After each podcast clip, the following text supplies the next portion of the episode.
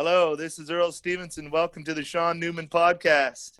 Welcome back to the podcast, folks. Happy Monday. Hopefully, you're not singing the blues. It is a great day. Playoff hockey's back. I mean, well, it's about to be back. They got the host cities announced now Edmonton, Toronto. It's looking like, uh, you know, I didn't think I'd ever be excited for hockey in the middle of the summer, but I tell you what, at this point, the Oilers being back in the playoffs, yeah, I'm, I'm starting to get, uh, you know, a little bit hopeful that it might happen here.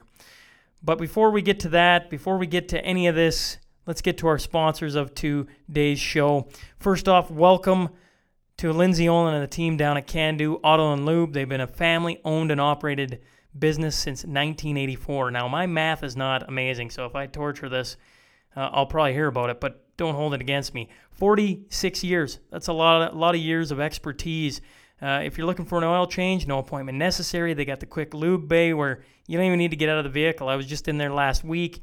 You just slide in, tap, and they get you back on the road. They got excellent staff. They're fully licensed for Alberta and Sask safety inspections. They aim to offer the best service experience possible and make it stress free. If you haven't checked them out, stop in today and see what you've been missing.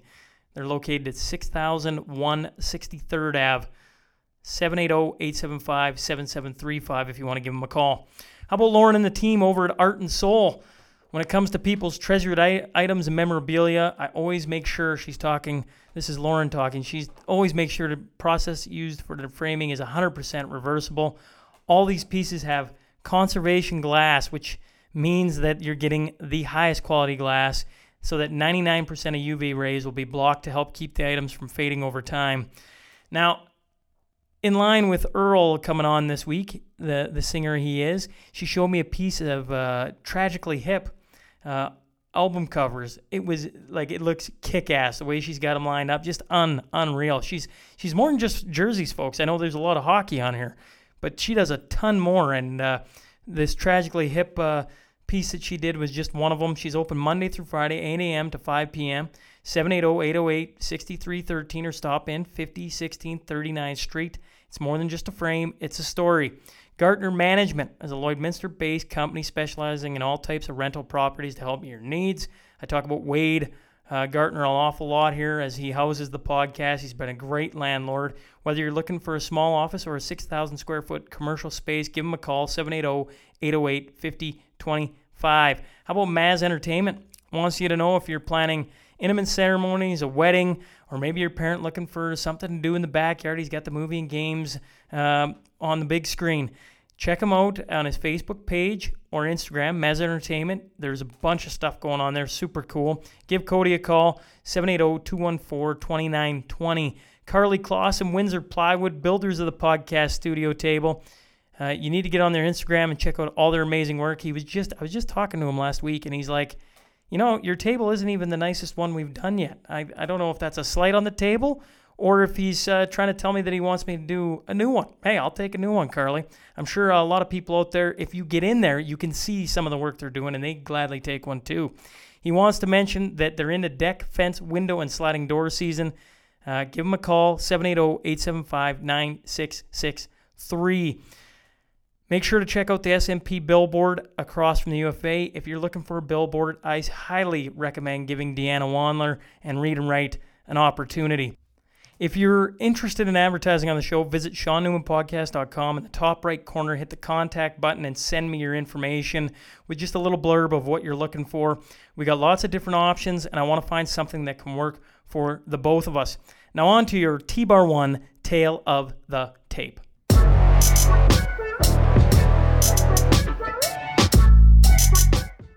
Born and raised in Lloydminster, Alberta, he made his claim to fame in 2008 while being a participant on the sixth season of Canadian Idol. He finished fourth during that contest. Since then, he's released one album titled Ghost. He's known for his unreal voice, and he currently is in Indonesia. I'm talking about Earl Stevenson. So buckle up. Here we go.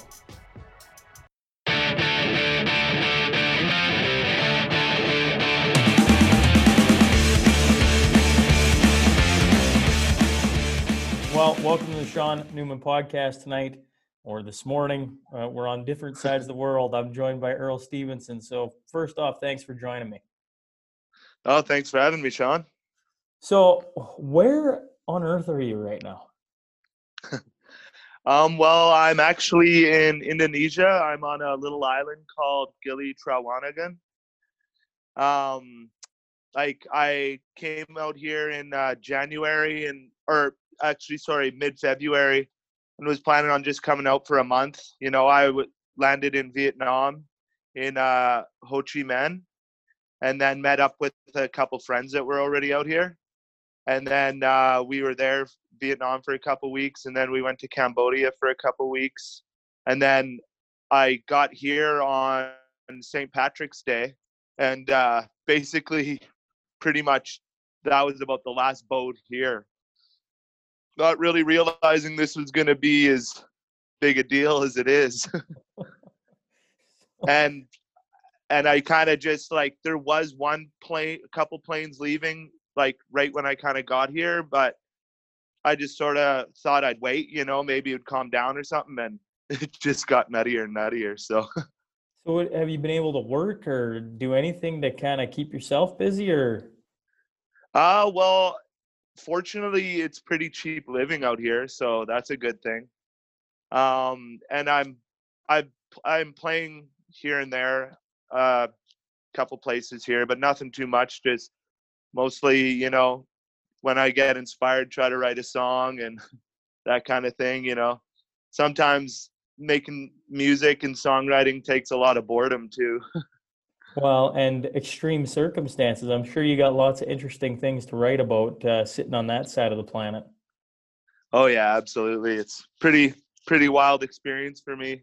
Um, like I was here, like we got here in about a week after Ramadan started, which is the Muslim holiday. So that's like a 40 day holiday. And like I live right by the mosque and like there's there's honestly chanting and it's mellowed out now because Ramadan's over, but during Ramadan, like probably 10 times a day for an hour at a time. There's like chanting and mu- music and singing, and it, you can hear it all over the entire island. so it's pretty bizarre. What do you think of that side of the world now that you've traveled uh, to different um, countries and bounced around? You know, you mentioned Vietnam, Cambodia. Uh, what sticks out to you other than, I mean, Ramadan? Um, well, it's. It's ve- very beautiful place and very beautiful people, and you know, like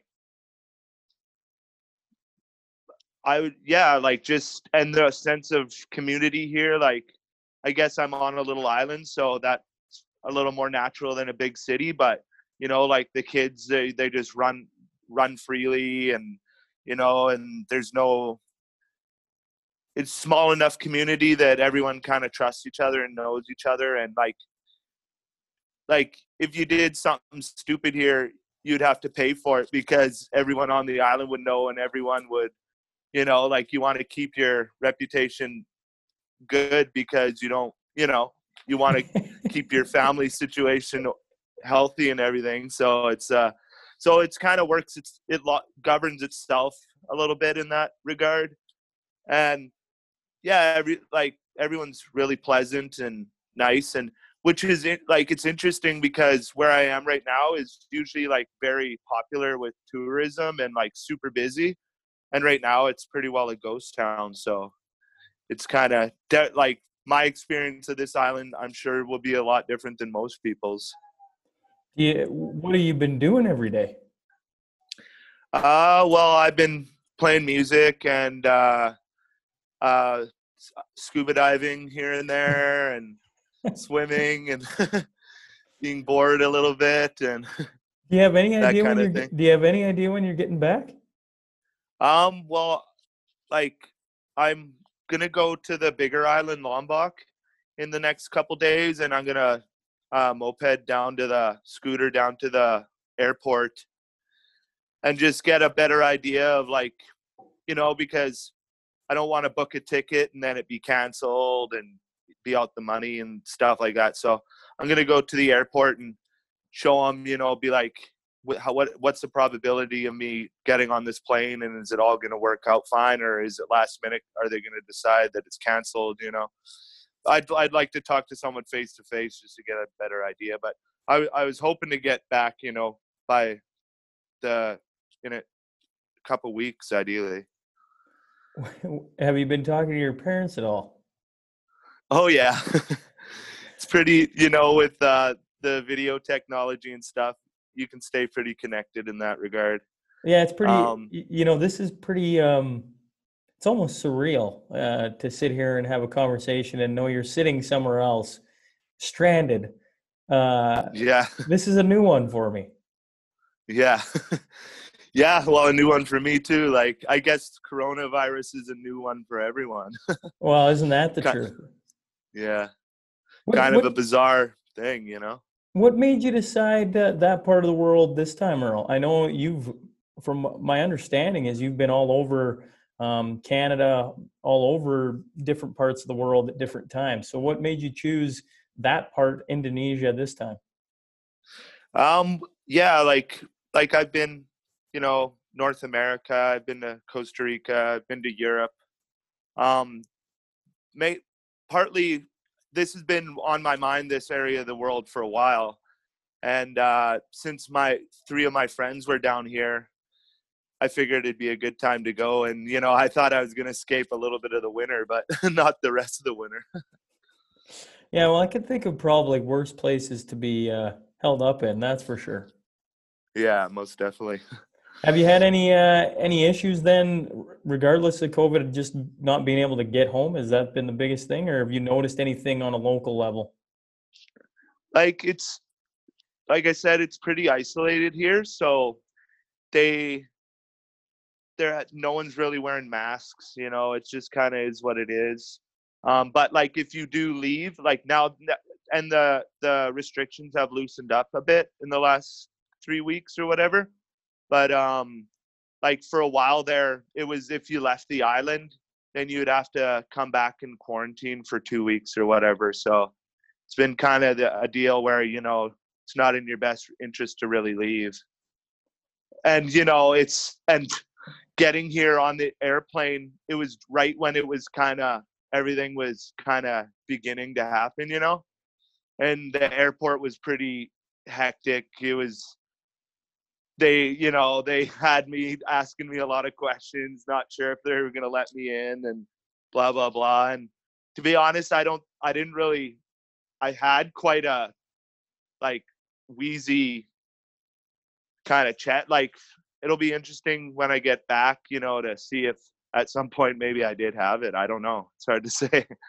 I'm sure everyone's wondering that but like i said i had a respiratory like i hadn't really i've never really had that big of a respiratory issue and but it it went away obviously but you know i don't know it's hard to say. It's pretty you know but they were uh, looking me up and down and thinking i was sweating pretty hard so it's it's crazy to think that uh, once again the planet can be so big and so small that the same thing that's affecting yeah. this side of the world could be on some tiny island in the middle of the ocean yeah, no, it's bizarre. It's and I don't know if this would have happened 10 years ago. Like I don't know what the what would have happened like if it would have the shutdown would have been on the global level like this or what they would have done like it's it's the the having the connection with like with uh with our social media and everything that kind of allowed every, you know everyone to get on the same page to some degree. You know it's like be kind of hard to coordinate something like this without all that interconnectivity with yeah, something it's, like it's that almost you know? unnerving to think about isn't it? Yeah it is well i mean because you go you even go 10 years back you're right you go 10 years back and um, chances are you know it's talked about a lot but with everybody having news right to their fingertip every single minute of the day it is extremely extremely hard to escape.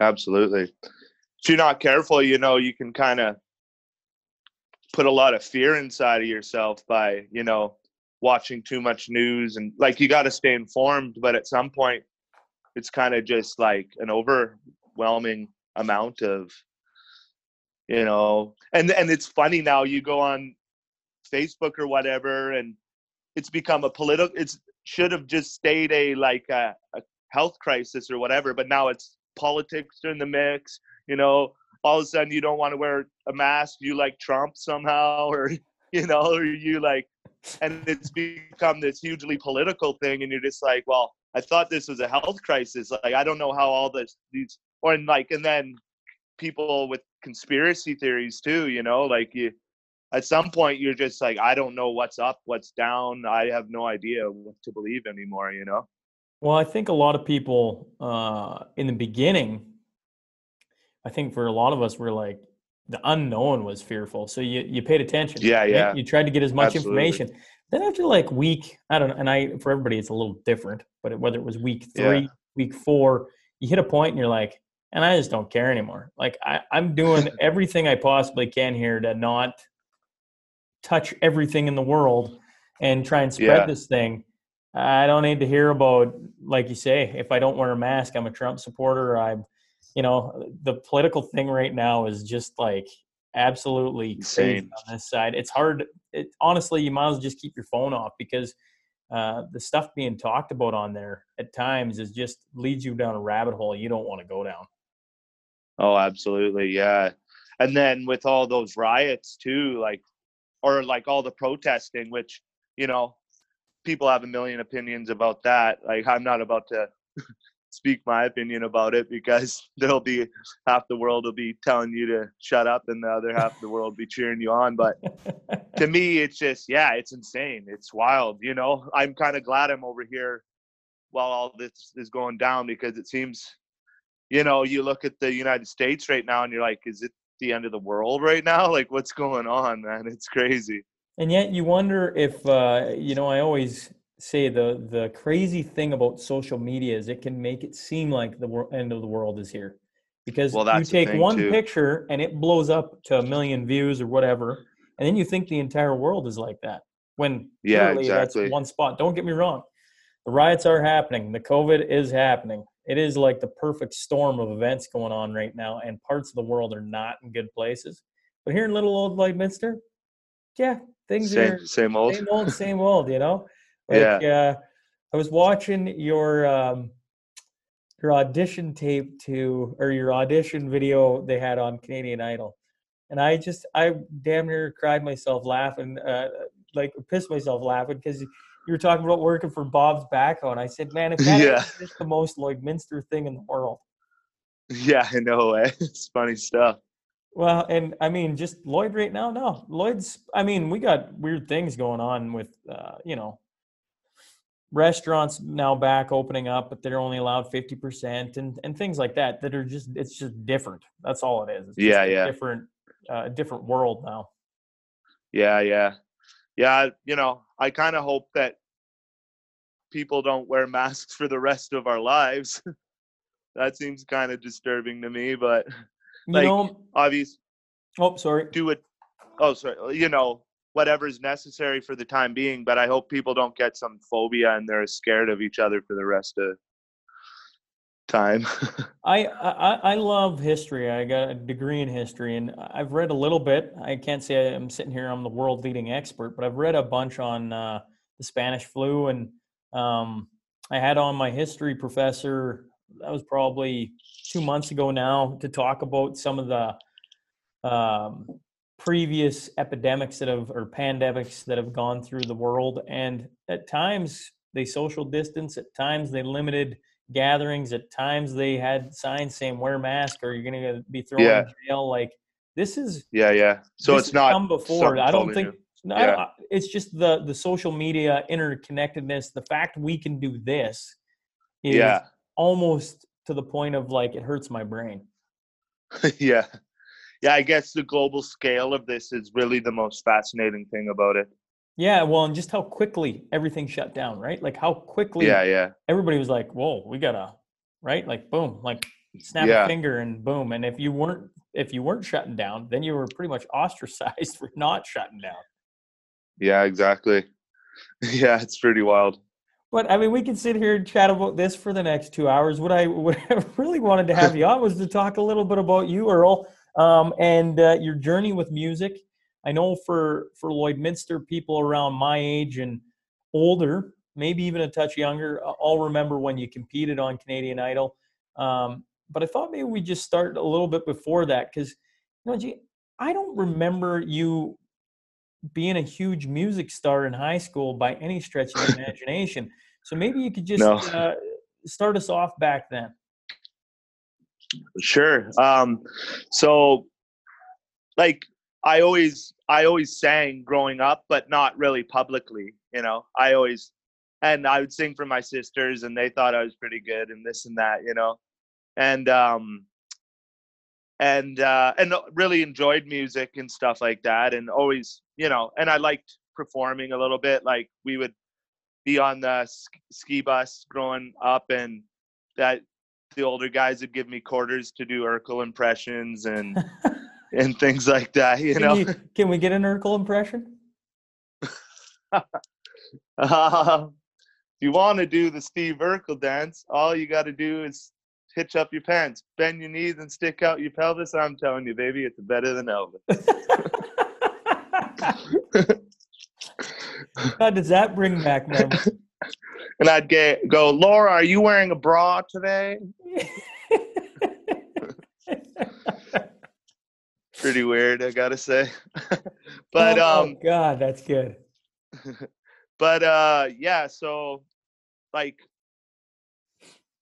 i started really getting into like folk musicians a lot you know kind of around the age of 19 and that and then um it kind of like I it kind of hit me like a ton of bricks in a weird way like i was uh i had my friends were playing guitars a little bit and uh i sort of just started sort of noodling around a little bit and I went on. Uh, I went to Mexico, and kind of it sort of hit me like a ton of bricks that I wanted to start doing it. And then it was funny. I I picked up the you know, and then started. The songwriting aspect of it came pretty naturally to me, and the nice thing about creating folk songs is, you know, you can start with three chords you know, and you can be busy for a couple of years on just, you know, learning five chords and then just change, you know, giving different, changing the combinations and the timing a little bit. And you can keep yourself pretty busy for the first three, four years of your kind of journey. And then slowly but surely you learn a few, you know, more things just to keep it kind of fresh and creative for yourself. Um, so, and then the songwriting part of it kind of came pretty naturally to me and it was a almost fun almost easier in a way to make my own songs than it was to learn other ones so and it was bizarre like i started doing it and got quite a passion for it and had a lot of energy toward it and like it was no more than a year and a half after i started that i was on the show so it just kind of happened out of nowhere So, like up until that point, you weren't you weren't even playing the guitar. no no i got i actually got kicked out of band No way. Mr. Mr. Hol- Mr. Holmans was like, "Hey, man, you got to stop this," because I guess I just didn't care about like, for me, like there's got to be some character and color behind what you're doing, or else it's just kind of like, like you might as well, you know, if you're not getting something out of it creatively, then there's not really a point. And then once I just seen the big picture of what it c- could be, it kind of changed my complete look on it. So you, you mentioned it hit you like a ton of bricks. So do you remember like the time or place you were at when all of a sudden you just picked up a guitar and you're like, gee, why haven't I done this before? yeah, well, like I was in uh I was in Yelapa in Mexico and I, it was my 21st birthday and I was uh and um I actually smoked a doobie for the first time. and then I and then I, it all kind of came to me in a wave like wow this would be really fun to do and then I was just listening to Neil Young and I was on the beach and I just kind of just everything kind of came together that that day in a weird way that's a little romantic but it it I would say that kind of was something that made me be like wow I, this has got to be something I something you can do with this, you know. It's funny. Uh, I mentioned before we started that I was talking with Charles Clausen, and he, he said he was working with you one summer and you were singing to the radio, and he looked over and he's like, "Holy crap, this guy can sing." I don't think he has any idea he can sing. Yeah. well, it was something I was like, I remember thinking in my head that that'd be about the most terrifying thing to do ever would be to sing in front of people. You know? So how did you get So- over that? Because I mean, you end up when you're on Canadian Idol, you have the most flavor out of anyone that goes on there and sings. Like you, you just you're like like look at this guy go. He doesn't have a care in the world. Yeah, yeah. Well, it's kind of one of those things where it's like you have no choice. And I often attribute it to how it was snowboarding too. Like, you know, if you're going to go up to the jump and try the trick, there becomes a point where you can't turn back and you're only going to hurt yourself if you don't fully commit. So it's like, and that's how it was for me with music. It's like it gets to a point that the pressure is so kind of built up that the only direction to go is fully committed and you know so it's like almost a survival tactic at some point Geez, when you bring up uh, going down the hill and and trying to hit a jump, I only ever tried two. I only lasted two jumps. I never committed to either, and I damn near killed myself on both of them. yeah no like that's the thing it's either it's a do or die situation and and snowboarding i always there was a bit of that uncertainty in me i think the music suited me more like i was more comfortable in that high pressure situation than i was in a lot of other things being in that situation you know and for me it's it's like doing a podcast like this or something's almost more nerve wracking in a way because I don't know the path, you know.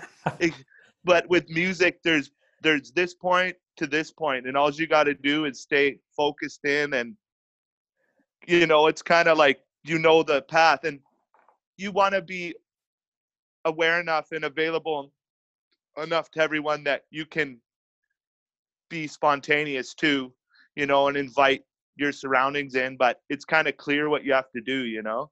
It's almost like, and like honestly, after some performances, like I'll get off stage and barely even remember what happened. And it'll seem like I was only up there for like two minutes or whatever. And, and I've been up there for like 45 minutes or whatever. And it just cause there's so much energy going on. Yeah, well, So it's a pretty fun experience. I, I think when you talk about podcasting, that's what I enjoy about it is the unknown. I have, you know, sitting here across from you, I go, um, well, we talked about COVID for a bit, and maybe that was a little bit, you know, ah, you could kind of see that that being on two different parts of the world, you can kind of see that. But where it goes from here, I mean, I got a general idea, but I don't like to plan it out too much because I, the nervousness that you talk about, I get exactly the same. But I love that. I come off, come out of this conversation, I'll have a high, and I'll go conquer the world for the day. yeah no it's it's a good you know people should learn to you know do something that they're afraid of and it's always like you said there's a high afterwards there's a confidence booster about it there's something healthy about it, it like it can be you know nerve wracking too but like it's part of life and you got if you want to six if you want to make something of your your life whatever that may be you have to face your fears so you know it's always a good thing to do even though sometimes you'd rather just kind of hide away you know? Well, I think you fear the unknown and the things you haven't experienced, but the only way to really grow is to go experience those things because then you're like, oh yeah, no, I've done that. Well, and, and you can just understand a, another chunk of the world or another chunk of performing or singing or whatever it is that you're, Yeah. you're a little nervous to go do. Because once you've done it, there's a little comfortability in comfort yeah yeah Right? exactly and, and the comfort, oh man, comfort is a tough one because, yeah, we all want to sit inside and be nice and warm, and you don't accomplish anything doing that.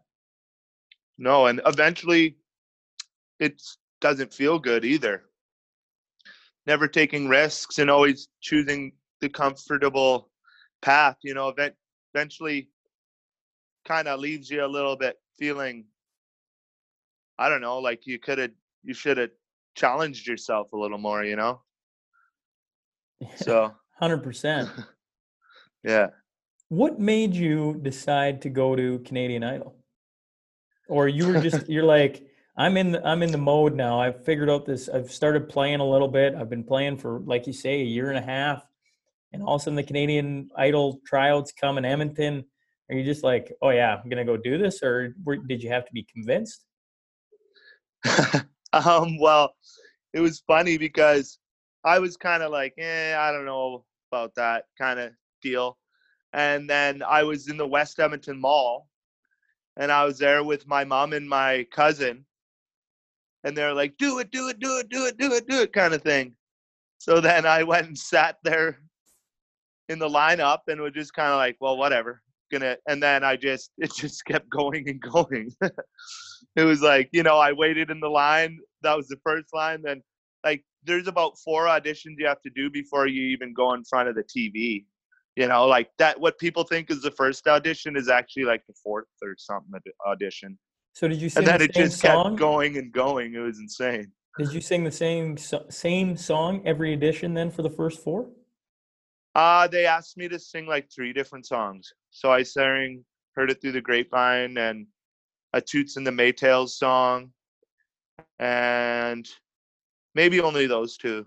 Yeah So you had songs picked out that you're like, listen, if I, yeah, I can do heard it through the grapevine. I can I can nail this one down. Like, did you have that in your head then? Because if obviously if you weren't planning, I would, I guess in my brain I would have been like, okay, you got to drive up to Edmonton. You're thinking, okay, I'm going to sing this song. I'm going to do this. But what you're saying is, is you literally walk by your parent, your mom and cousin convince you. yeah which is maybe good you know maybe sometimes i try to just block too much you know you want to be well prepared but beyond that you kind of have to like go on with your regular life and then you know once you once because you can get yourself really worked up if you think too much about it you know Hundred percent. So, did they pick out those songs for you then, Earl, or did you have them picked out? no i i picked them out yeah Yeah, yeah, yeah, yeah. yeah So, tell us a little bit about the experience of Canadian Idol, because I I watched all the clips uh, over the last couple days, and I'm like, man, it's kind of a cheesy show, but yeah it most Talent- definitely is but the talent's real. All right, when you get on and start singing, like you're like, man, got a voice. Man, you Yeah. got some personality, right? Like you had some flavor there. It was cool to watch. I, it bring it bring back memories because I remember watching. I I can safely say I don't know if I ever watched another Canadian. Well, that was the last season. I don't know if I watched Yeah. the season prior to that. Maybe the first, maybe. But that season, I remember Yeah. everybody watching, mainly because of you. Yeah, yeah. Well, like you said, like there is something kind of cheesy about those shows. Um and there's a part of me that likes them. You know, they're pretty heartwarming. You'll watch some of the new ones and they're pretty heartwarming and a lot of talent and stuff like that, but they also breed kind of this this sort of get in, get out type of mentality where you're famous for 15 minutes and then they're on to the next thing and like like I actually heard Keith Richards talking about it a little bit, and it made a lot of sense to me. How it's just kind of it's like a 15 minutes of fame thing instead of an actual career, and that's I would say the only kind of qualm I have with that those shows is it's kind of instead of it, you know, getting to know the person, like you get to know it, but it just like just seems like it's a bit of a cycle through, and you don't they're not cultivating careers the same way as they used to back in the day and and it can be kind of a like to, i'm kind of glad that I ended up where i was what place and kind of that it's been 11 12 years or whatever because now you know my music and stuff is about what i'm doing now and most people don't even know i was ever on that show and i would prefer it that way because then it's just like you can focus on what's happening in front of you. It's not always about this thing, you know? And um but that being said, you know, it was it was a life-changing experience, most definitely. And it was like really fun. And, you know, like just like insane roller coaster. Like, like I I had the runs for like two straight weeks when I first got there because I was so worked up, you know.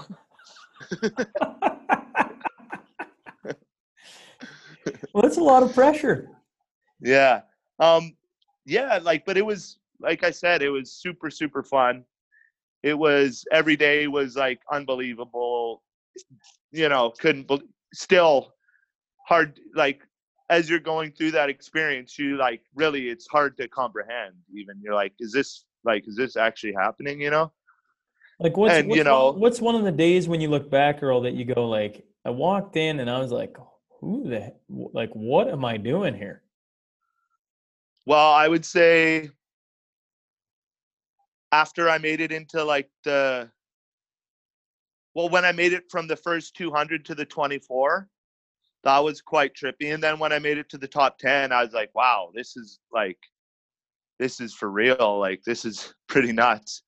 And then I remember just coming off stage a couple times and just being like, or like, I remember the one time they're like, Ben's talking up over there in the kind of the bleachers and stuff. And they're like, and back. And, you know, and they're like, they're giving me the 10 9 and I see like the whole crowd, and I'm just sitting there on a stool with my guitar, and there's like lights and videos, cameras swooming in from angles, and you're just like, and then like I said, you're by the time you start, you're done, and you're like, like when they would talk to me on the after the performances, like I literally don't remember any of that. Like I was just like, you know, you're just in this other world. It's insane just on a uh, on a emotional high? Yeah just like just like a like a terror too like a fear of, but but you know like and because it, it could be so easy just to completely freeze and forget everything yeah. which i did early on in the like the top 24 or something like that like i completely forgot the song i was going to do. I thought i was off the show for sure like the fact that they let me go on was insane because I didn't even like I didn't even perform that that time. I like froze and forgot the entire song. How uh, was that defeating on you? Like when you froze, like were you uh, going, "Oh man, that was tough," or did you bounce back real yeah. quick? Well, I I just simple I just thought I was going to be off the show. That I just thought I was done, and then when they said I was going through, I was like, "Holy shit!" And then I just kind of let it be what it was and just kind of continued on. So, um, and it was cool, you know, got to go like, you know, it was fun. Got to meet some interesting people. I'd say Tom Jones is my favorite guy to meet. You know, got to go to a couple parties at the MTV build or the Much Music building, and oh, Much Music. It was pretty cool. There's a throwback. like one time, I'll tell you what. One story that was pretty bizarre was I was out on the the I was at this party, and um, I'm out on like the the patio, like or it's like a high rise building, and I'm out on the what do they call it, like the patio or whatever, like outside, like the balcony, and the balcony, yeah, yeah. And I'm out there with uh, because I got pretty chummy with Ben Mulroney there, and because you know he's kind of a he's a fun fun dude. He's pretty easygoing, and uh, and I met like his family and stuff. And I was out on the balcony with his younger sister sharing a cigarette. And then by the end of the cigarette, the entire his entire family was out there with me, and she's like trying to hide the cigarette and pass it to me by behind her behind her arms. And here I'm out on this balcony with the entire Mulroney family, Brian included, and the wife too. so that was pretty trippy. Did you ever feel like, man, like what am I doing here?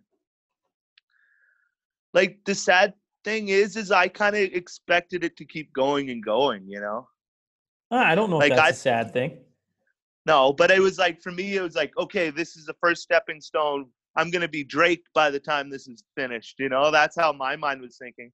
So when it all kind of just like, you know, after the you realize that the show it, what it is is a show.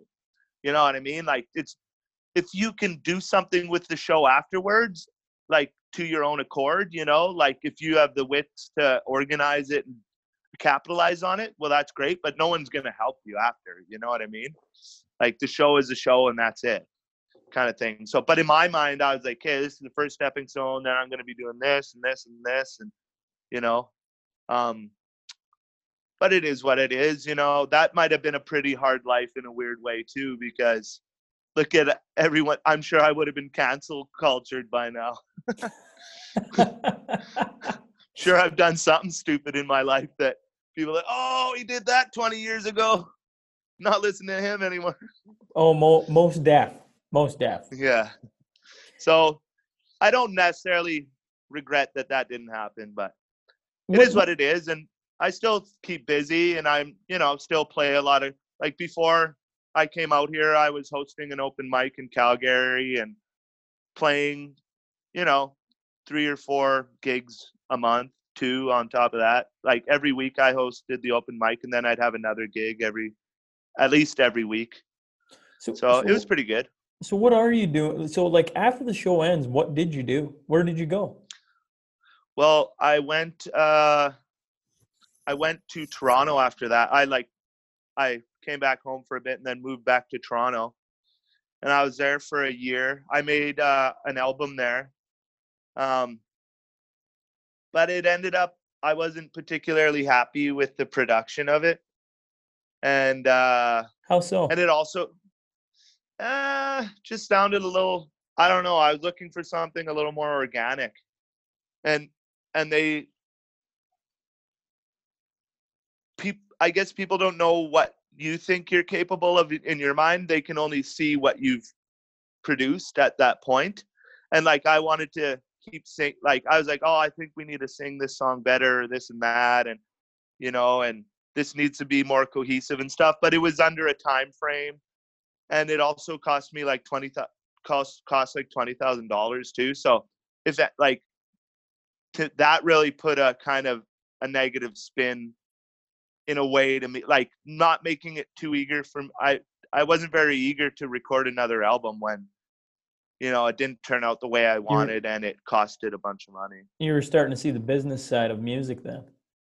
yeah a little bit and kind of got you know the relationship with the guys who produced it didn't really end that well it was okay but like the one guy like he got he like i had a this $2000 1952 fender telecaster uh like reissue. It was built the same way as they did in the in the 50s there. And uh yeah he like stole that from me and stuff because he figured you know he figured that the $20000 wasn't enough kind of thing. And just like and the only reason he took it was because i like i left it at their the studio and and then he just then i was i went back home for a bit and i was going to come back and get it not thinking then he decided oh he's going to put it with his guitar collection so it's kind of like well you know kind of left me with a like i well, don't how can, how can you how can you possibly work with somebody like that afterwards? Like I mean, you well can't. exactly yeah yeah You, you're lucky you didn't take one of his guitars of his own and maybe break it over said person. Believe me, I've thought about going to Kitchener with a mask and sneaking in his back window Well, I mean, that's uh just to steal my guitar back. That's all. Not to beat him up or anything. oh, that's that's uh that would leave a sour taste in anyone's mouth. yeah. And So what do you what do you do after Toronto then? You you record an album. I assume you think this is going to be maybe a smashing success. Maybe you don't. I don't know. What what was your thought process after the album's released and you've spent twenty grand? Uh, was there? well, well, like, like, and I could almost taste it being what I wanted it to be, you know. But it didn't. It just didn't pan out. Like there was aspects of it that I was like, "That's what I'm looking for." But the whole thing as a whole, just there's one song that I like on it. Really, like I like the songs, I like the compositions, and I like the lyrics and everything. But just the way they're produced, there's only one song that I was happy with the way it turned out on it. Um, but yeah, so did that, and then um, you know I didn't have a manager or anything like that. Like in retrospect, maybe I should have moved. Like, and the reality is, it's like if you're not in Nashville, LA, Toronto, possibly Vancouver, or or really good at marketing yourself on social media and stuff like that, then you know you don't really have that much of a chance, really. You know what I mean? Like to be for to get that kind of support that you need to make a career out of it. Um, but the one thing, the one scene I really do like and love and get a lot of like it's would be where I would perform and kind of exist if I could is like all the festivals, you know, like they'll like like the electronic festivals and also the folk festivals and stuff like that. Like I love the energy at those type of events and there you know and it's for people that are genuinely there to see live music and get excited about it. It's not just a kind of you know a lot of modern music's almost like a it's like a it's a lot about you know image and it's a lot about how flashy your production is and how flashy your video and it's like how much of it's about actually getting something that really connects with you musically. It's kind of you know it's kind of a big rat race of kind of egos in a way instead of quality music. So i like the like which i've been a part of is these festivals and stuff like that. That's where i you know like i've been playing the bars and stuff like that throughout the year and then in the summer i usually have about four different festivals that i'm playing that that's where you know that's the part i really really like as far as performing in that well, you you speak of a time of music probably going back 40 to 50 years ago, maybe longer. Yeah. What you're talking about. You mentioned Neil Young off the hop a while back. yeah. First, I mean, Neil Young wasn't having a music video with half naked girls and whatever else. He just throwing had money around. That's right. He just had songs that uh, that hit you, grabbed you. And there's, I mean, yeah, exactly. You could you could mention about, well, I, a bunch come to mind, but you could probably mention a handful of people from that time era, or maybe even Yeah. majority of them from that era, where that's what it was about. That was they had really cool sound and uh, cool uh, voices and twangs to their the the way they sang that wasn't computer generated. Well, that's the thing these days is everyone's like people have no idea the kind of work that goes behind like a lot of these songs like like people think auto tune is only when you can hear it go kind of you know like crazy noises but uh, like they're so good at auto tune and like compressing and pushing your vocals forward and stuff like that now that like you would hear something they'll hit a note and it doesn't sound auto tune but they're like pitch shifting that note and everything. Like people don't realize the trickery that goes into like these you know big production you know high high money production music which is it is what it is but it's kind of hilarious that people don't realize that. They just think oh they, they that's how they sing and you're like well they do kind of but I don't know. But that being said, there's like a lot of there's still a lot of modern musicians I really like that you know are doing incredible work. It's just um, it's kind of harder to find them in a weird way. Who's who's the modern musicians that you're that you enjoy? Um, well, I I love a guy named Father John Misty. Do you know him? I certainly don't, but I'm going to certainly look him up after we get done. He's a really cool guy. Um, uh, do you know Colter Wall? Oh yeah, Colter Wall is So my good. jam. That kid is off the hook, eh?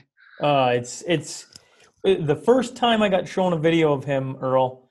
Um, I was sitting out at work uh, with the boys out uh, north of North Battleford, and they said they were playing a song, and I'm like, "Oh, this is this is pretty good. Like Sick. who like who is this? Is this uh, Johnny Cash or somebody like that?" And they're like, Yeah, yeah. "Oh, you haven't you haven't heard of yeah you haven't heard of Colter Wall?" And I'm like, uh, "No, who's that?"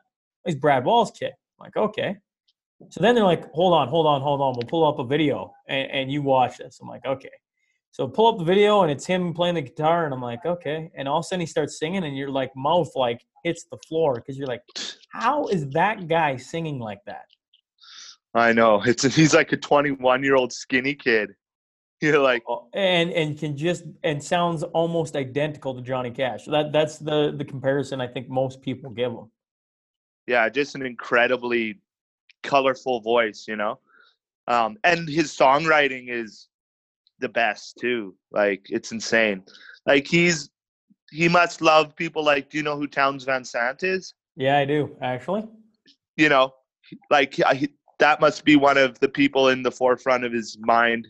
You know, is these amazing musicians, like kind of cowboy songwriters. You know, it's more like a sitting around the fire on the range with the horses than it is like modern country. You know, it's kind of that cowboy It's, traveling. it's, it's a it's a throwback is what it is because I mean like the yeah. modern the modern country is almost poppy, right? Oh, like yeah, it, it almost it almost sounds like it's a pop song.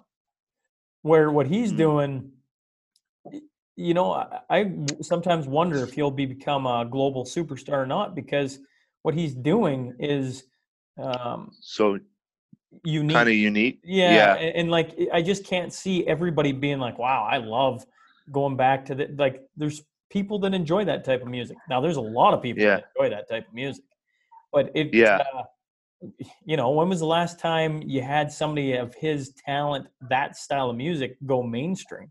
I just Yeah, yeah. It's kind of weird. Um, do you know Sturgill Simpson? uh, Sturgill Simpson. Uh, He's like a country singer, a modern. He's pretty cool. I think. yeah, Chris Stapleton's had Chris got a hell of a voice. yeah. Chris Stapleton's Yeah. got a hell of a voice. Um, yeah, there's a kid I've been listening to lately, Evan Barlow. He's really cool, but he's more of like almost like a like a rapper in a way. I wouldn't. He's pretty variety, almost like R and B, bit of rap, and almost a bit of like. But he's a hell of. a He's he's really impressed me lately. I've been listening to him. Um. Then I like yeah more some R and B kind of stuff like Frank Ocean. Do you know him at all? Can't say I know Frank Um, You're gonna yeah. give me. You, you know what I'm gonna do today when I go to work? I'm gonna have uh, like ten different people. I'm gonna have to throw on the playlist, and and uh, I love listening to new music. It's fantastic. Yeah, yeah, for never sure. know, never know what you're gonna you're gonna find. Right. Yeah, I, I have a really wide variety of music I like. So I might say someone that someone would like, and then someone else that they definitely wouldn't. But that's I don't really look at music in a genre form uh, in genres more than I. It's like who's you can hear it in their voice if there's something of substance, you know, and there's the song. It the words hit you; they don't just fall off the side like they don't mean anything. They like hit you and like you get a strong something imagery or a yeah. real impact from it. Yeah. So whenever I, that happens, that happens to me. It doesn't matter what genre, like, or anything. It's just either it happens or it doesn't. Well, what it reminds me of is a shout out to Skinny's uh, tattoo parlor in town. Uh, I only have one tattoo, and when I got my first tattoo, he uh, said, "Well, we're going to listen to some music. Since it's your first tattoo, why don't you pick the first song?" And so I picked uh, Neil Young, "Harvest Moon," and from there we just went on this like journey of music and stuff I'd never heard that he introduced me to, but all over the map. And then Yeah. Stuff that I liked, and that's what's lovely about music. I think is people shouldn't get stuck into one genre, right? If you like rap, that's cool. Right. There's some good rap songs out there. There's nothing against it. And but at the same time, if you go to the throwbacks, man, there's some some great. Uh, we just at a buddy's house, buddy's house down south, um, and we were listening to a little CCR, and it like that's. Oh yeah. But I can flip over right away over to a little Eminem or something, right? Uh, just to bounce all over. Sure, why not? Right? Yeah. Why not? It's all about your. Like I said, too. it comes.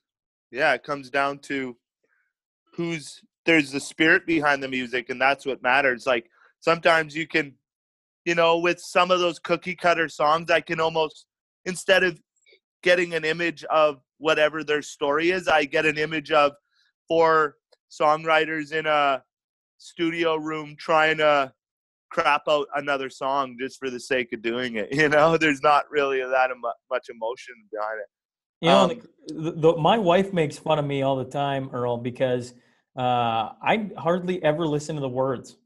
I love the the sound of, of the music, so the the beat you give me, and yeah. the voice. Those two things. Yeah. And half the time they can sing about whatever.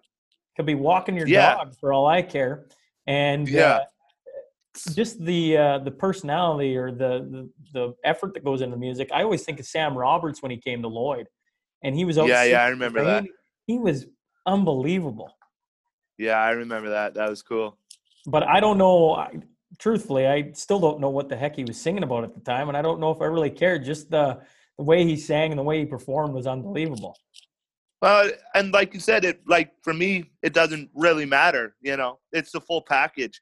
Like there's there's times that I like, you know, it it just literally doesn't matter. Like either the words will catch me, the melody will, you know, something about it, but it's just a matter of it catching you or not. You know, so I feel that sentiment too. It's not always the words, you know, but yet some for me, it's sometimes it is the words. I don't know. True, but true. Sometimes but it's got to be that whole that whole kind of package. Is that you know, like when you listen to Colter Wall, there, everything about it is just like thumbs up. You know what I mean? Like the voice, the lyrics are cool as hell. You know, it's got this kind of badass vibe to it, kind of like, you know, super cool it's kind of you know and i love something like the blues too for that reason you know it's simple but you know the voices are incredible the you know it's just the color in it is amazing you know so in your travels you know it's been 12 years since canadian idol where you, you mentioned toronto I, think you mentioned vancouver you've kind of been all over the place have you been singing ever since then? Then for the last twelve years, you've been performing. Oh yeah, yeah. Like, um, so I lived in Toronto. I lived in Vancouver. My uh, friend uh, owns a hostel in Hawaii in Paia. So um, I I've been there four different times throughout the winter and stayed there for three months at a time. And I'd play there. I'd perform there. Um, Calgary is where I am now, and I've been there for like three, four years. So and been you, playing pretty you, regular there. Are you just performing, and that's how you make a living? Or are you working a full time job, or what do you do to make ends meet?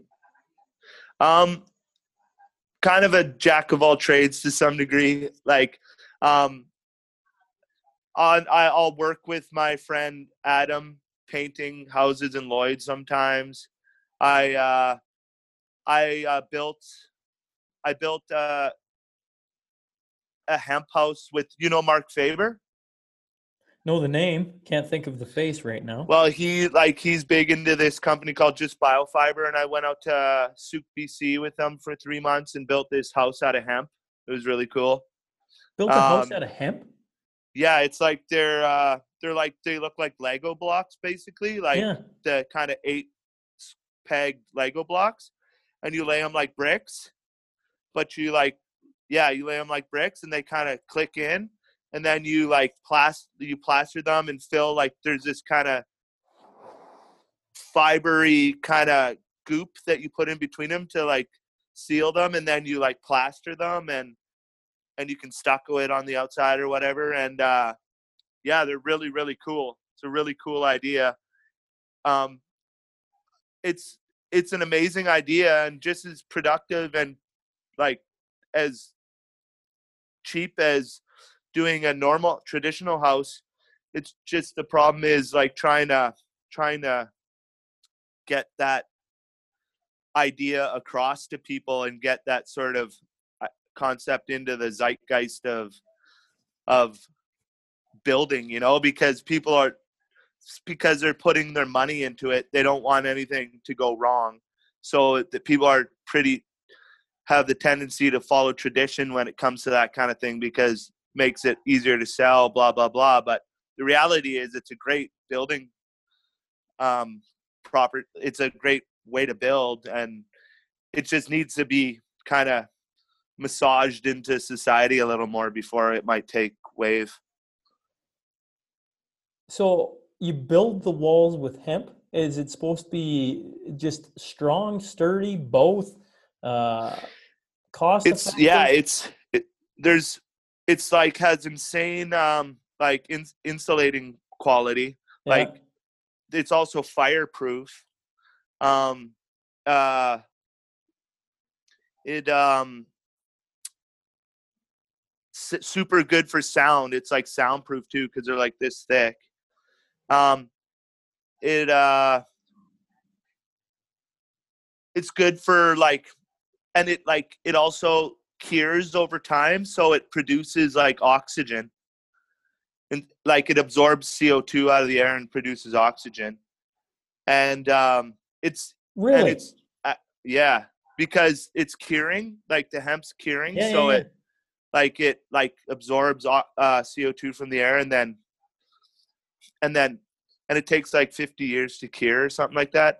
And it's like I said it's fireproof too so um and uh and it's also like fast too because you you know you're skipping so many steps there's like little cavities in them so you can run your wire through those then you just like drill little like with a router or whatever you drill like you know and then and uh so you put the bricks down and then basically you plaster the inside and stucco the outside and then you're pretty well done instead of you know putting framing the wall the insulation the vapor barrier the drywall the, drywall, the- the tape yeah, the yeah, yeah. painting you know like the vinyl on the outside the w- plywood you know? So it's pretty cool.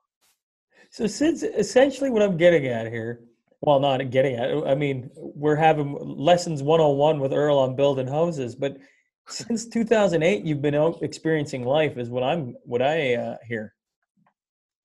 uh, you could say that yeah. I Where, think that's safe to say where, you know, i don't have i don't have a million bucks yet but Hey man, I I don't have a million bucks yet either. So we're in the same boat there, and I don't know what I'd do if I got a million dollars. Probably the same thing I'm doing right now. So yeah I'd just probably look a little. I'd probably have a front tooth, maybe. That's probably everybody would probably uh, be happy because I'd have a full smile. But I kind of like the hockey, you know, it's funny. hockey uh, goon look. Every every uh, nine out of ten people are like, "Man, it's just you." And then there's always the tenth person who's like, "You really need to get a. You really need to get some teeth." And I'm like, "Yeah, I don't know. Sure, sure. yeah, I mean, that's you. I I guess. I, yeah, yeah. I like me, it right? personally, but What? Uh, where's the? You know, sticking with music. Where has been the coolest place or the one performance that you look back since Canadian Idol? So over the last twelve years, where you're playing in wherever, and you're just like, man, that was a lot of fun. that was so fun. Yeah, um, I would say the festivals have been the funnest for me. Like it's fun because I have a lot of friends in the electronic music festival scene, so and I love the energy there. It's like young, youthful, excited, ready to rock kind of vibes, you know. Um, like there's been a couple really fun ones. Like uh, my buddy Baron. Do you know Baron Faber? Once again, he I know the- graduated same year as year as me. uh, once but again, I know uh, the I know the yeah. last name, and I can't put a face Yeah. to it. Um, well, he's he lives in Calgary too, and he started this company called Base Bus, and it's kind of like a like a event coordinating business, and he, he also like gets involved. He throws a huge festival in Calgary every year called uh, Circle, and I've played that a few times. That's been a blast.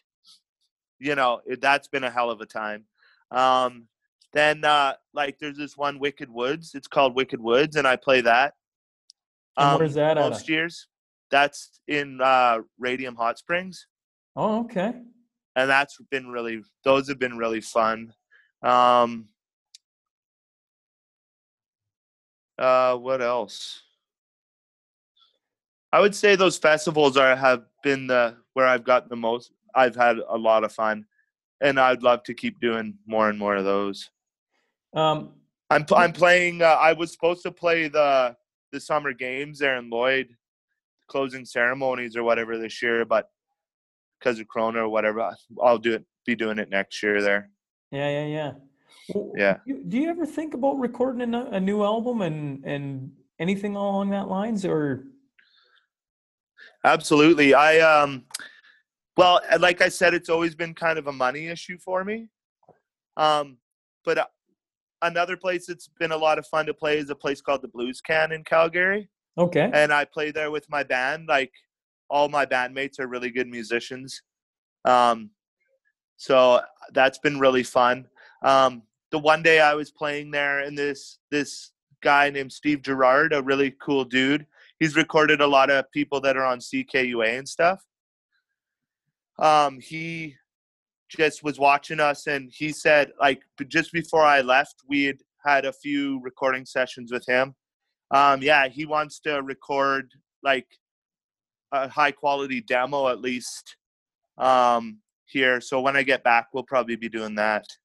And he's not charging me anything, so it's pretty nice of him. He just was excited, you know, that's what you need is someone who believes in you and thinks they can you know and if it was a great success something like that well then you know then the payoff would be then you know but someone needs to believe you believe in you in that degree you know I because it's I think with that right there, the uh, what that is transferable across anything.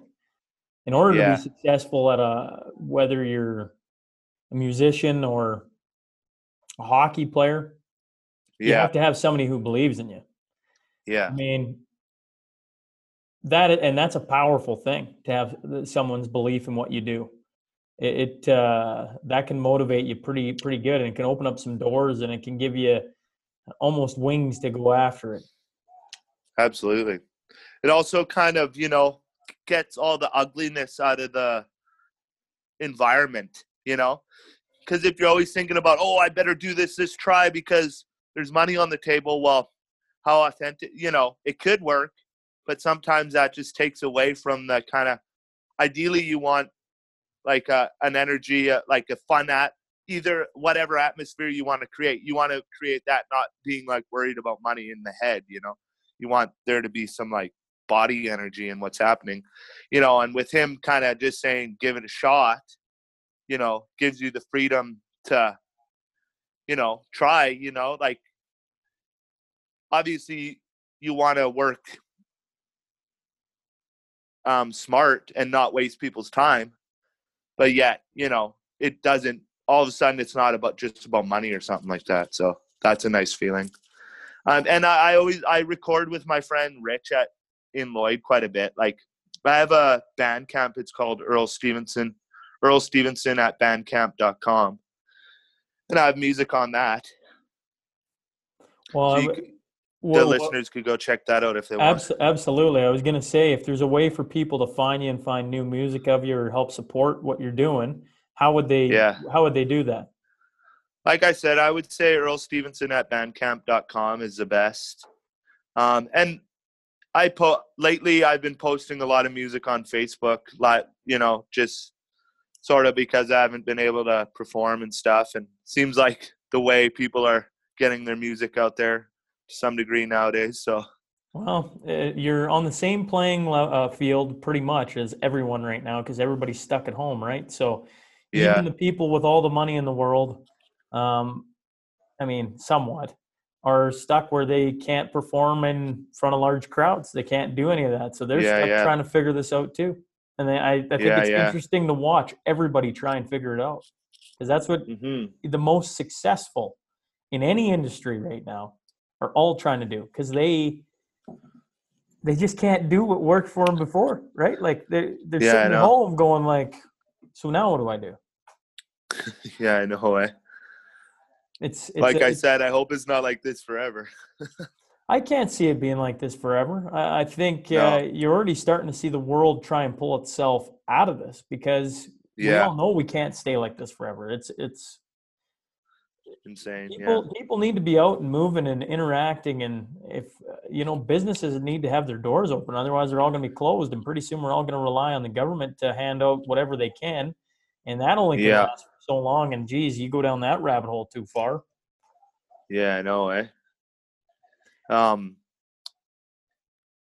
Yeah, it's been quite the experience for all of us, I would say. Absolutely. So what what is next here? Before I get on to the final segment, what is next? Then you come, you're trying to get home, and once you're home, uh, it's back to to hopefully doing a little bit of music again. Yeah, that's the plan. Like I said, I'm um my main prerogative is, you know, getting back with Steve Gerard there and my band and try to get, you know, whatever we can, hopefully 12 songs kind of that we're happy with recorded. And then, and then, you know, a lot can open up for you after that. Um, and plus my friend Conrad wants to do a, a music video too. So I'd like to at least get one song I'm ecstatic about and then maybe make a music video too. So cool. Well, that's kind of, that's the plan there mainly you make sure when you uh, create whatever song you got, I'd love to I'd love to promote it for you or toss it on here because I'd love to enter to Mr. Earl Stevenson breaking it down for me. I think that'd be pretty cool. Absolutely, that'd be fun. Okay, well, let's go into the final segment, the Crude Master Final Five. Uh, it's just five questions, long or short as you like. Uh, shout out to Heath and Tracy McDonald, sponsors of the and supporters of the podcast since uh, day one. So the first one is if you could sit down with a beverage with anyone, current or past, who would you want to sit down with and pick their brain?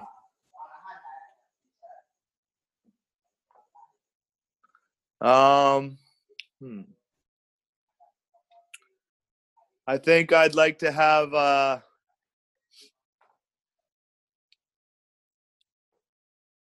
you still there? I'm still here.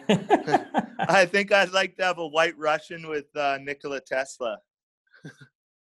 That'd be pretty cool. I like your drink choice too. I tell you what, when yeah. you come back here, we're going to be in the podcast room. We're going to have some White Russians. That that is a promise. that sounds good. Right on. Tesla, yeah, yeah, that'd be an interesting conversation. Cause he's a bizarre dude. Like he, you know, he, I don't know, like became a recluse and like basically lived in a New York hotel for the last 40 years by himself and didn't really have much money. And his best friend was a pigeon. And but yet, meanwhile, you know, and meanwhile, he he he thinks that aliens are talking to him. And and that all being said, this sounds like the Diary of a Madman. But yet, he was one of the most innovative thinkers that ever existed. So you're like, well, what's going on there, dude? You Absolutely. Know? Do you yeah. do you read it all then, Earl? Are you a guy who picks up lots of books or? Well, I listen to a lot of audiobooks. Oh yeah, audio. Um, yeah. Like I like a lot of. I'm more into like philosophy and things like that than like, you know, than fiction or whatever. So what is the? you wouldn't catch me reading a fiction book. Generally, so what is? But so what is the book you're reading right now then, or listening to? Um. Well, I like a lot of like I like a. Do you know who Eckhart Tolle is? I know the name. What's his books? Like the Power Now and a New Earth and stuff. It's just okay. basically it's a modern approach to to sort of Buddhism and Taoism and sort of mind mindfulness or you know like kind of saying all you have is the present moment. You know, don't be possessed by your mind type that kind of philosophy. It's nothing new but he breaks it down in a very intellectual, very clear cut, very comprehensible way, which I really appreciate. He's a very cool dude. Um, then I like weird stuff like Carlos Castaneda, who's like he's like uh he was a anthropologist who who um they were supposed to write about like sort of I don't remember exactly, but he was going down to he was from San Diego or something. He was going down to Mexico, and he would he said that he met this guy named Don Juan, and he was like this like medicine man from Mexico, and he taught him all these crazy things, and he would do peyote with them and do all this crazy stuff, and you know like it really bizarre out there stuff like like everything almost to the point that it's just kind of it's wild, but it's really cool. And you know, it turned out that he was a little nutty, and maybe it's a little. There's a bit of like dark wizardry in there, but it's kind of entertaining. It's fun. You know, anything that's kind of kind of not what the eye can see, something beyond our perception. You know, I'm pretty into that kind of thing. If you could open for one band or performer, who would you like to sit in front of and and, and break it down for?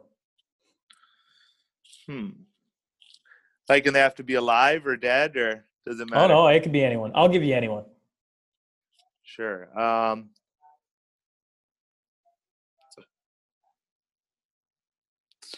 hmm. Well, I guess you know I'd like to open for someone like Colter Wall. You know, just because it'd be fun to have a comrade. I could say some epic legend from beyond the grave, but maybe it'd be nice to have a a comrade in someone like that that which is cool because he's a Saskatchewan kid, you know, Yeah. come from the same sort of world. Be fun to uh, make friends with some guy like that. That'd be a cool concert too. Yeah. If you could perform in one place, where would you go? Um. Oh, another musician I really like too is Lukas Nelson. It's Willie Nelson's son. Oh, really? Yeah, yeah, he's super cool. He's really good at guitar too. He sounds like his dad, but it's got a little more of a surf rock to it. Um, I seen him perform in Charlie's Bar in Paia in Hawaii, which is really Yeah. cool. Yeah. Um, it was it was wild because I watched Neil Young perform there too, and it's only a bar the size of like OJ's You watched Neil you know? Young perform there? Yeah, yeah. Dude, I'll tell you a wild story. So I watched Neil Young that night perform in a bar about the size of OJ's and Lloyd. And then the next day, like my friend, the owner of the hostel, said that he managed to get backstage and he heard, overheard the manager say, say saying they're staying at Mama's Fish House. It was it's like three kilometers down the road. So the next morning, I skateboarded to Mama's Fish House, hid my skateboard in the bushes, and to get into the resort, you have to sneak through the kitchen. And I snuck through the kitchen, and then I got to this top of this hill, and there was there was only two people on the beach, and it was Neil Young and Daryl Hannah. No kidding. Did you go talk Yeah, to him? and oh yeah, man. I went. I was like, my heart was just like, and then I went and I walked down the beach pretending not to see him, and they were just sitting there. And then when I got to them, I was like, "Hey, Neil," and he looked over and I shook his hand, and then I sat there with him for about ten minutes. And what did you ask him about? I just told him I was from the prairies like him, and I'm a huge fan, and you know, like, you know, just sort of. You had a good show last night. I didn't get through the door, but we watched it through the screen, kind of thing, and told him I'm a musician too, and you know, just a little bit of I. ju- And and I I didn't want to overstay my welcome, obviously, and I didn't want to ask for a photo or anything. I just thought it was nice. It was a fun experience. That's all I was asking for. Just to have. The, but it was wild, man. I was sitting. Here's him, me, just sitting there, like no one around. Like that's insane. Absolutely. Yeah. And here's one of my heroes too. So it's pretty bizarre. You know what I mean? Hawaii has a certain magic to it like that. Um yeah. So if you Maybe could, like like the Grand Ole Opry or something in Nashville would be pretty cool. that'd be pretty cool. Yeah. Would you go back? My my next question is, if you could go back and see one performance, who would you go see? Would you go back and see Neil Young then? now I think I'd have to go see Hendrix. Ooh, yeah, okay. Yeah. Cause he was just like it was like he was being possessed or something when he was up there. You know? And it's funny because he was kind of a like kind of a timid, shy guy in many ways. And then you he gets up on stage and it just like Comes is he out. being possessed like by a voodoo doctor right now? Like I don't know what's going on, but this is sick. You know? In your travels, you've been all over the place. Where when you finally get back to Canada and things go back to somewhat normal, where will you be off to next? Where's your next bucket list trip? Where do you want to go? Um, like ev- I would like to eventually go. I think South America would be pretty cool. Um, yeah, like I don't know, Colombia might be pretty cool to check out. I think. That's an interesting choice. yeah. It looks really beautiful. And the girls are pretty cute. On a side note, what have you been drinking the entire time? What type of beer? I see the snub. Uh, this is the San Miguel. San Miguel. Yeah. Yeah. that looks rather tasty. Oh yeah. Unfortunately, beer isn't as cheap as I'd like it to be out here, but Well, what's what, what's a beer cost out there? Well, they're all nice and cold, and they're. But you only can only buy singles here. You don't buy them in cases. So what's a single Um, worth? It's worth about two fifty. Canadian? American? Yeah, Canadian. Canadian. Yeah, 250 still not that terrible of a deal. not too bad. Not too bad. Um, maybe two eighty, somewhere around there. Yeah, it's not too bad. But in Cambodia, they're like fifty cents. Yeah, yeah. You could have stayed Which was pretty sweet. longer.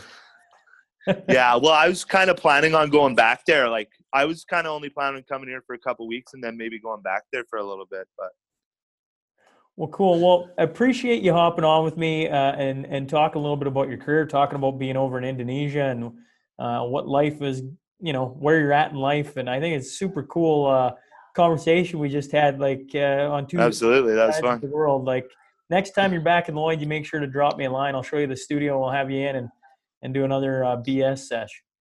Sounds fun. Hey, do you want me to play a song for you before I go? Oh, frig, yeah. You're gonna you'll be the hey, your episode like 93, you're the first person to ever sing on here or do a Steve Urkel impression. So fire away. nice. right on. Okay, this is a new one I wrote actually probably a couple weeks ago. It's called Where It All Goes.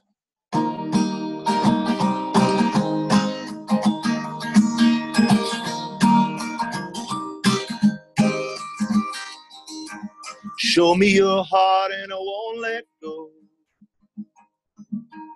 I love it when we're dancing, when we make love slow. Tell the tale about a life worth making. Sing a song about a chance worth taking. Where it all goes, nobody knows. We got a big old world to keep us on our toes. Where it all goes, we ain't got nothing to hide. There's a walking down the road to the other side. Show me all the things that drive you wild. You got me giddy, darling, like a newborn child. It's a gamble, baby, we're on the road. Like a warm Sunday, I got you in my soul. Where it all goes, nobody knows. We got a big old world to keep us on our toes. Where it all goes, we ain't got nothing to hide. There's a walking down the road to the other side. We can paint a picture like a love so real. Every shade and color, how it makes you feel. Grab the brush, baby, and lose control. When you put a heart around it and you make it whole. Where it all goes, nobody knows. We got a big old world to keep us on our toes. Where it all goes, we ain't got nothing to hide. There's a walking down the road to the other side. There's a walking down the road to the side.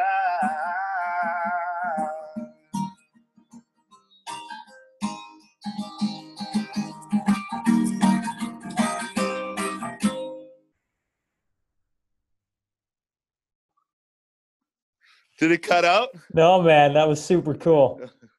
right on, The buddy. video the video shut off for a quick sec, but that was super cool. Cool, dude.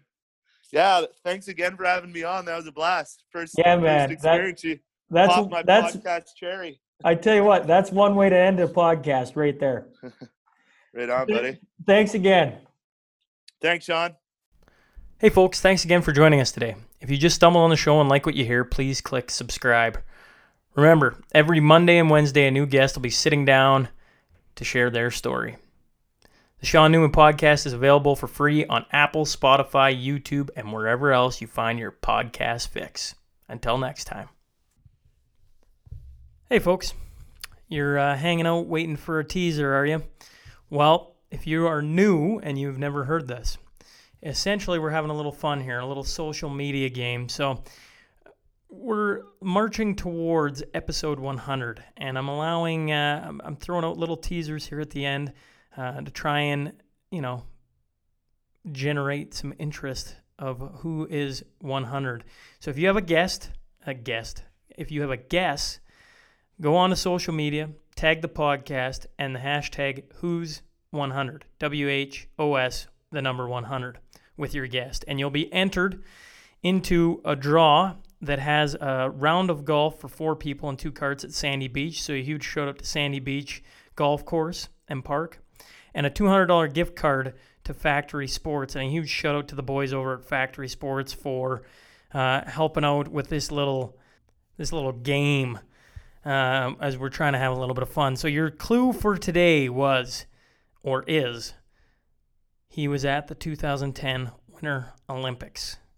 So once again, head over to social media, put out your guess, tag the podcast, hashtag Who's 100 for each post, whether it's on Facebook, Twitter, Instagram, Snapchat, or just head to the website and email me your guess. People have been doing that. And you'll get an entry into this draw. All right. We'll uh, announce the winner at the end of episode 100. All right. A little bit of fun. All right. Enjoy the day, folks. We'll see you next time.